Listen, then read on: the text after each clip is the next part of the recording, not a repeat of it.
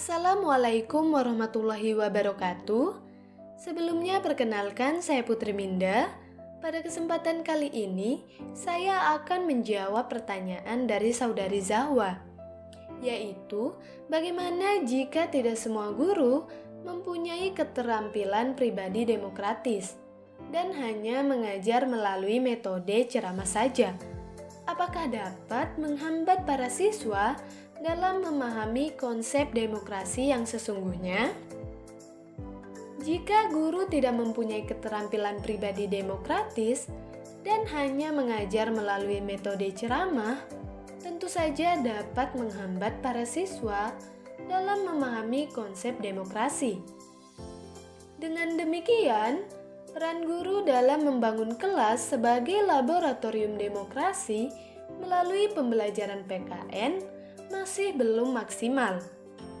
Karena guru masih belum mampu menerapkan metode, model, dan media belajar yang variatif serta interaktif dalam mendukung pembelajaran yang memuat nilai-nilai demokratis.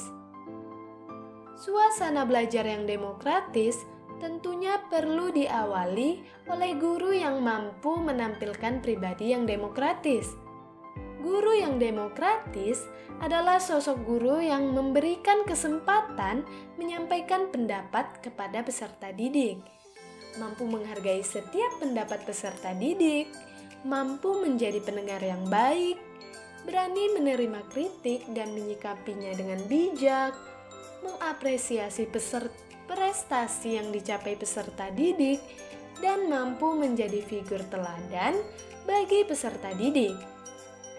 Semoga dengan adanya kelas sebagai laboratorium demokrasi, peserta didik terbiasa untuk menyampaikan pendapat, mampu berpikir kritis, analitis, dan reflektif. Cukup sekian yang dapat saya sampaikan. Mohon maaf apabila ada kesalahan. Wabillahil taufiq wal hidayah. Wassalamualaikum warahmatullahi wabarakatuh.